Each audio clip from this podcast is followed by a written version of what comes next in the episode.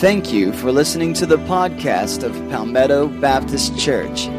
We pray that as you listen to the following message, that it will encourage you to continue to connect, grow, and serve in your relationship with God and with others. In a moment, we'll begin with verse 15 of Romans chapter 7.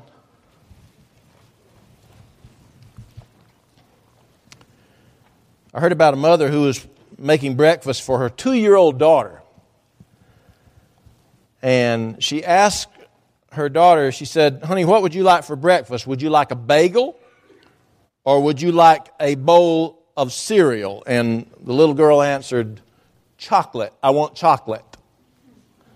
And the mother said, No, you can't have chocolate for breakfast. Do you want a bagel or a bowl of cereal? And again, the little girl said, Chocolate. I want chocolate. And the mother said, No, honey, you cannot have any chocolate until after lunch. The chocolate comes after lunch. Now, do you want a bagel or do you want a bowl of cereal? And the girl smiled and she says, I want lunch. That's what I want. I want lunch. it's hard. Uh, we come into this world uh, with, with sinful nature as our standard equipment. And, and we wrestle from, the, from not long after we start understanding anything, all the way up until the day we die, we wrestle between our desires versus what we need to do or ought to do. We, we struggle between evil and good. And Romans chapter 7, beginning with verse 15, is a passage of Scripture in which no less than the Apostle Paul confessed to having the same struggle. And the first time I ever read this passage, I, am telling you the honest truth, I couldn't believe I was reading it. It's one of the things I miss about reading something in the Bible for the first time, how it just takes you away now we've read it so many times that it, it, doesn't seem to have as much impact as it ought to. But the first time I read this, I couldn't believe that this was Paul saying these words. Verse 15 I do not understand what I do. For what I want to do, I do not do, but what I hate, I do. And if I do what I do not want to do, I agree that the law is good. As it is, it is no longer I myself who do it, but it is sin living in me. For I know that good itself does not dwell in me, that is, in my sinful nature. For I have the desire to do what is good, but I cannot carry it out. For I do not do the good I want to do, but the evil I do not want to do, this I keep on doing. Now, if I do what I do not want to do, it is no longer I who do it, but it is sin living in me that does it. So I find this law at work. Although I want to do good, evil is right there with me. For in my inner being, I delight in God's law. But I see another law at work in me, waging war against the law of my mind and making me a prisoner of the law of sin at work within me. What a wretched man I am. Who will rescue me from this body that is subject to death? Thanks be to God, who delivers me through Jesus Christ our Lord. It's an autobiographical confession of the Apostle Paul. It's incredible. How could Paul, this giant Hall of Famer, superstar Christian,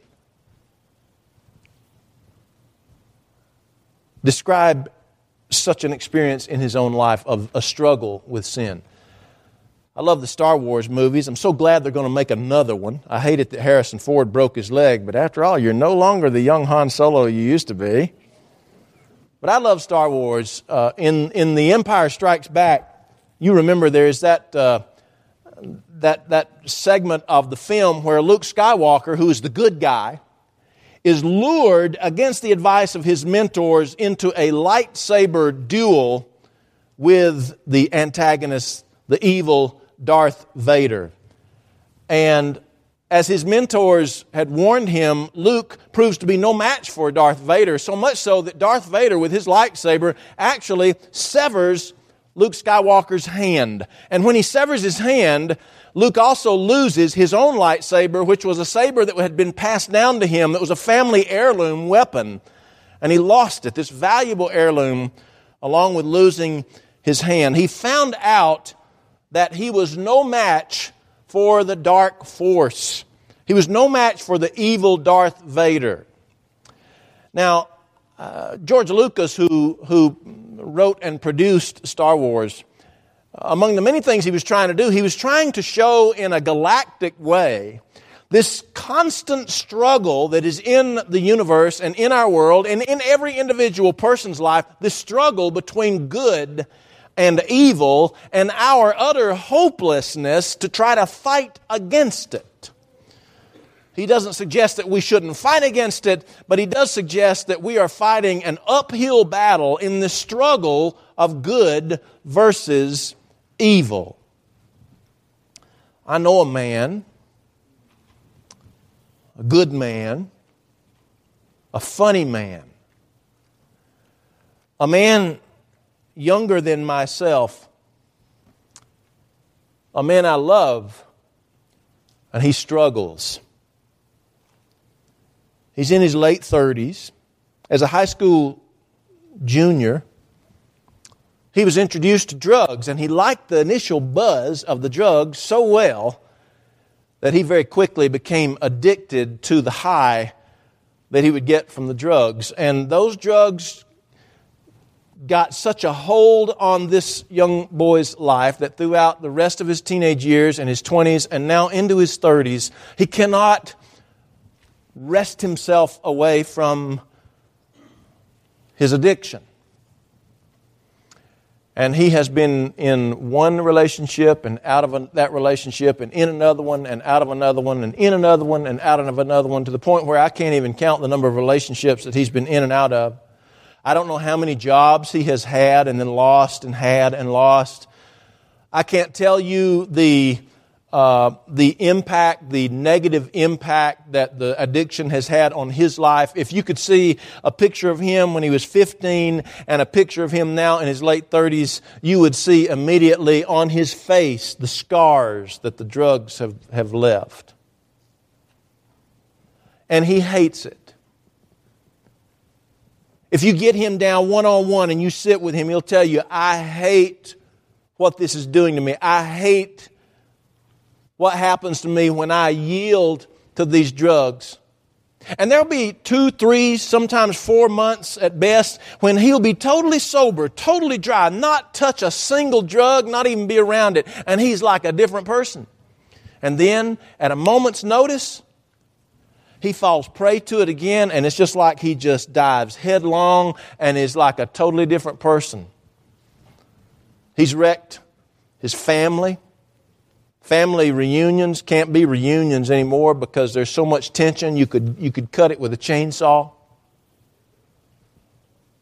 And that man's struggle is his struggle between good and evil. He knows what is right. And he wants to do, there's a part in him that wants to do what is right, but there's another part that just seems to be drawn to this evil and the temporary feelings of elation that he gets. And he finds himself hopeless. I know a lady, a good lady, a giving lady. In fact, one of the most giving people I've ever met. And this lady loves to shop. Oh, now, uh, don't get me wrong. There's nothing sinful about shopping. Shopping is good. In fact, I like shopping sometimes. Now, I can't, I can't shop uh, uh, to the full extent that Amanda does. I'm telling you right now, she wears me out after about the first hour. She can shop. There's nothing wrong with shopping, but for this particular lady, shopping has become the equivalent of the previous young man's drug addiction. And so she goes to work, and on her way to work, she will leave early enough in the morning that if she finds a store that happens to be open that early, she'll stop and shop. And then she'll go on to work, and over lunch hour, instead of spending lunch hour in the break room or down at the Wendy's or the Cracker Barrel or the Subway or what have you, she looks for a place to shop. Shopping is her food. And then when she gets off work, before she goes home, she will shop. And so that when she finally does get home, it's after a couple of hours or more of shopping after she's gotten off work. Now, when she shops, she's not shopping for anything in particular. In fact, she's shopping for nothing in particular, but she just looks and she's an impulsive shopper. And everywhere she goes, there'll be something she sees that all of a sudden strikes her fancy and she'll buy it and she'll buy it and she'll buy it and she'll put it on her credit card here and at this store put it on her credit card there to the point she has no idea what her credit card balance is. She doesn't even really know what day of the month the credit card payment is due and it's usually late and there's usually a penalty along with the interest. And her house is filled with things. In fact, you kind of have to make a way. Put a path through all these new things that she's purchased. And you know what? She knows, she knows what she's doing. And there's a part of it she likes, there's a part of it she doesn't like, but, but she hates what it ends up doing to her. In fact, uh, there's this exhilaration, this buzz, this high when she's buying something, but then she gets home and every single night she cries herself to sleep because she has a buyer's remorse. But she knows she'll wake up the next morning and she'll do the exact same thing. She knows what is right. She knows what is wrong. She wants to do what is right, but she finds herself every single day doing the same thing. For her, her shopping is the struggle between good and evil. I know another man. He's a good man, an, a capable man, an able man. He can't keep a job. Now, he's highly qualified.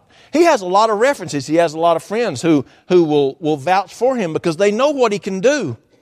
And he'll get a good high paying job and he'll work at it for about a month, maybe two. And then one morning, one morning, it's usually on a Monday, but sometimes a Tuesday, the alarm clock will go off and he reaches over with one hand and he slams it shut. He rolls over and decides to sleep in. And the next day, he does the same thing. And the next day, and he loses the job. And he calls his friends and they help him find another job and he gets that job and he's good at it for a month or two maybe and then the alarm clock goes off on that Monday or Tuesday and the same thing happens and he rolls over and he tells people, he says, you know, I know that I shouldn't be doing this. I know that this is not right. But he said, believe it or not, there are times when I absolutely can't help myself and people shake their heads and don't believe him. He's in deep depression. Sometimes his depression is so deep that he cannot, he cannot pry himself out of the bed. But people don't believe him because a lot of people don't believe that depression is real. Some people said he was lazy. Some people told me, says, you're, you're not worth anything. You can't keep a job. You're not worth anything. Other people said, hey, man, you need to, you need to gird up your loins, boy. But he can't gird up his loins. But nobody's going to believe him. And his struggle is his struggle between good and evil. Day before yesterday, we celebrated our 238th birthday as a nation. And every time uh, we come around to the 4th of July, I, I love to think about our founding fathers the George Washingtons, the Thomas Jeffersons, the James Madisons, John Adams, Ben Franklin, Thomas Paine, all of those guys, and what, what, what they did to build the foundation of our nation. And I'm, I'm amazed by it. I love reading about them.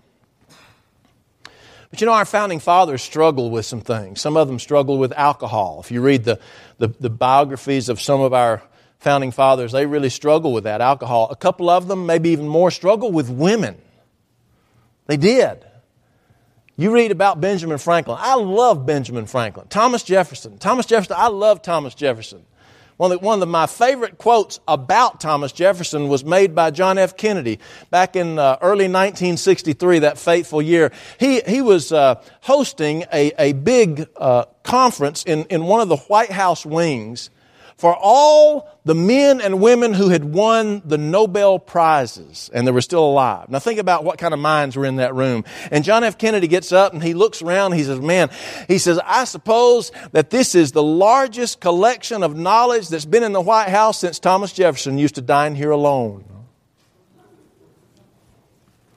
Love Thomas Jefferson. But Thomas Jefferson and Benjamin Franklin had trouble with women.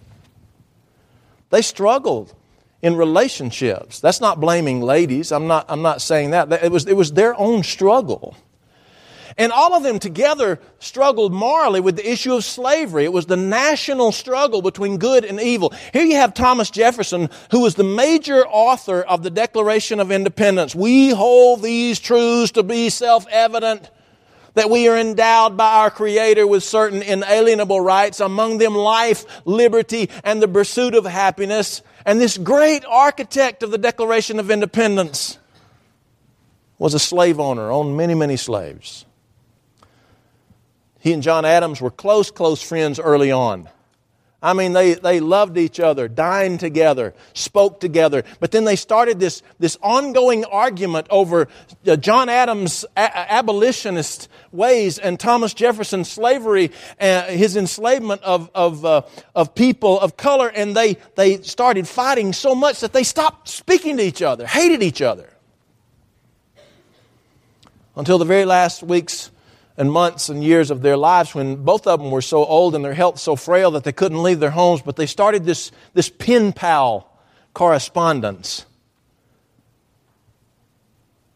And they became very close friends again, even to the point that on July the 4th, on the 50th anniversary of the Declaration of Independence, on July the 4th, 1826, both of them died within hours of each other on the same day.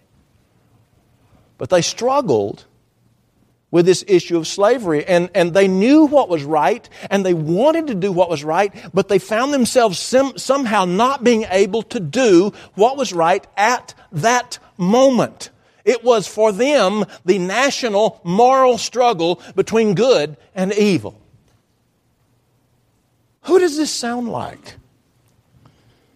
In his letter to the Romans, the Apostle Paul tells us about a man Romans chapter 7, beginning with verse 15, he tells us about a man, a good man, a man who meant well, a man who had good intentions. But the man Paul describes struggles with something, something that was so intimate and private and raw that he doesn't even tell us the specific thing that he's struggling with. Did you notice that? He speaks in generalities.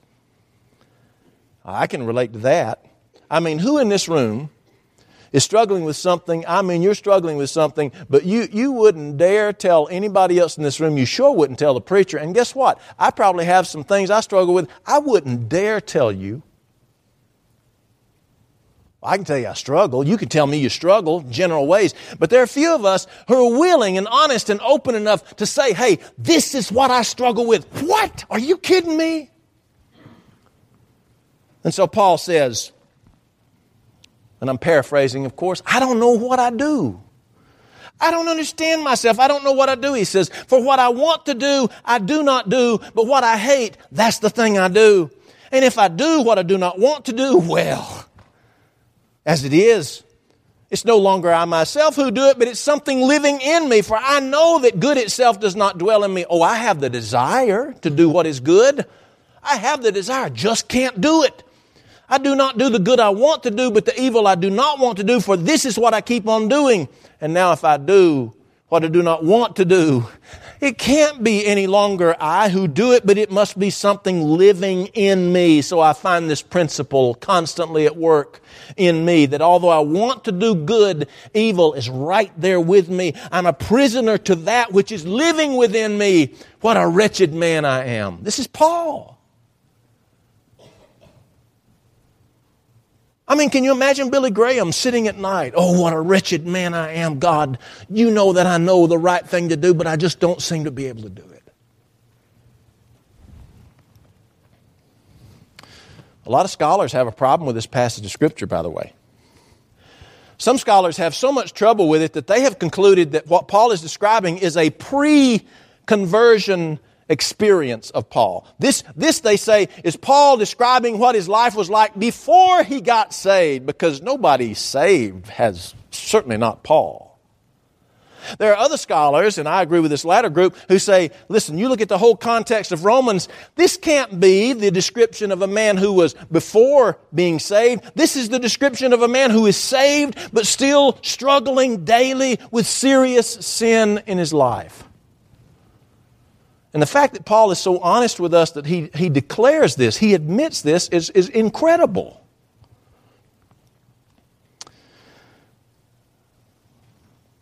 There's some things I notice about this, some principles that we find in these verses I want to share with you. One is that salvation does not obliterate the presence of sin in our lives. Uh, there are not as many of these folks around now, but at one time there were some Christians who were of the belief that once they invited Christ into their lives, He obliterated any possibility of sin in their lives, and so they never sin anymore. Occasionally, I would hear some folks, somebody saying that, and I would be in their presence, and they'd say, You know, I, whenever I got saved, since that time, I've never sinned anymore in my life because I'm sinless. And, and I would kind of step back, number one, in disbelief that they would say that. Number two, in my mind, I was thinking, usually I didn't say it, but in my mind, I was thinking, the very fact that you claim to be sinless is sinful.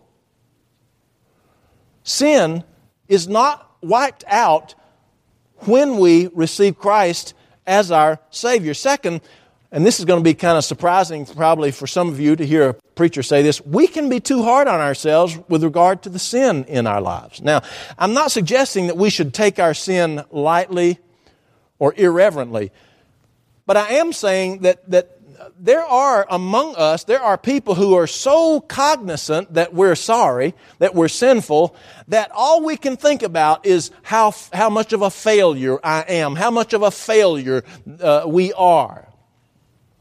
Paul said this. He says in verse 17, he says, As it is, it is no longer I myself who do it, but it is sin living in me, he says. I find that incredible. He says it again in verse 20. Now, if I do not if I do what I do not want to do, it is no longer I who do it, but it is sin living in me. Every time I read that, I can't help it. Those of you who are my age and older, you know who I'm thinking, you know who I think about? Tell me. Flip Wilson. Remember Flip Wilson? Raise your hand if you know him. What was it he used to say? What? The devil made me do it. That's what I hear Paul saying. Listen, if I constantly do what I know I ought not to do, it's no longer me, it's sin living in me. In other words, the devil made me do it. Now, Paul is not justifying his sin and he's not excusing his sin, but I do think that he realizes that there's a big part of sin in your life and mine that we have little control over. You did not choose your sinful nature. It came the day you were born. It was standard equipment on you. And nobody had to train you and me to be bad. Nobody had to train you and me to go against the rules. It came naturally for us. And let me tell you, because that sinful nature is in us, there will be times when we will sin. And we don't need to beat ourselves down 100% of the time over the fact that we have a sinful nature. Number three, Christians continually struggle with sin because of our sinful nature battling against our spiritual nature. You and I are born with this sinful nature that it leans towards sinning. When you receive Christ as your Savior, He plants within you a spiritual nature, a Christ nature. And so now, as a Christian, what you have living inside you is this battle going on between the sinful nature that you were born with and the spiritual nature that Christ gave you when you invited Him to be your Savior. It's like two dogs fighting in your heart. One of them is good and one of them is evil, and the dog that you feed is the one that's going to win. But we will always have that struggle because these two natures are present. Then, number four, victory over sin is possible only through Jesus. Paul says, verse 24, What a wretched man I am.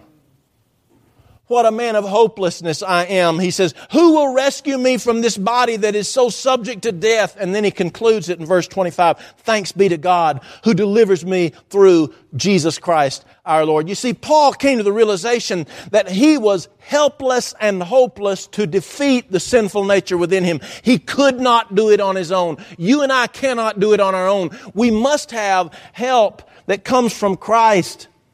It is only because of Christ working through us that we can at times defeat this sinful nature, this war that is going on. This is the reason why later in another letter of Paul's, his letter to the Philippians, chapter 4, verse 19, he could come to this conclusion and say with confidence, I can do all things through Christ who strengthens me. The converse is also true. I can do nothing without the Christ who gives me the strength to do everything.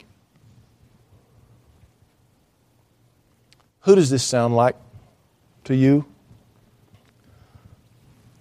Mark and Amy Watson, as most of you know, have become temporary foster parents to three of the cutest kids you've ever seen.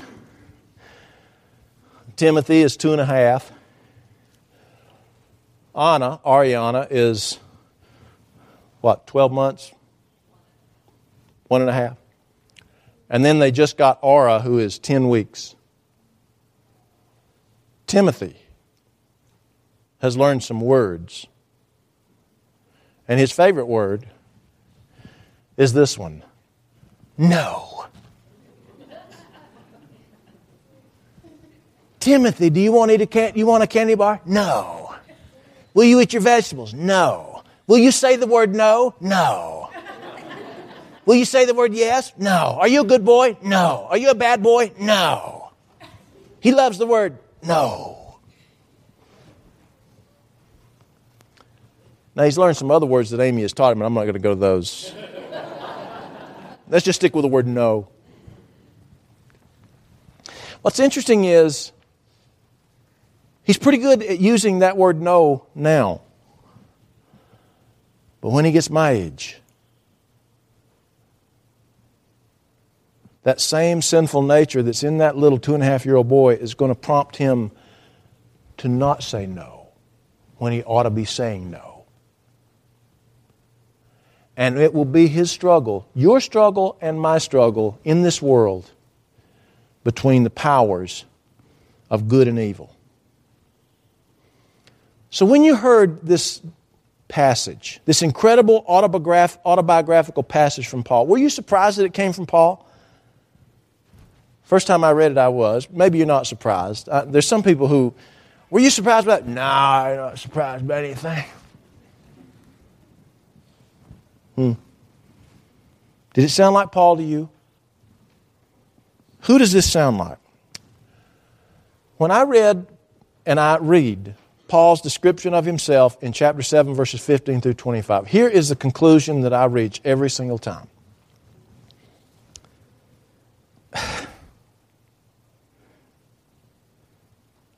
It sounds like me.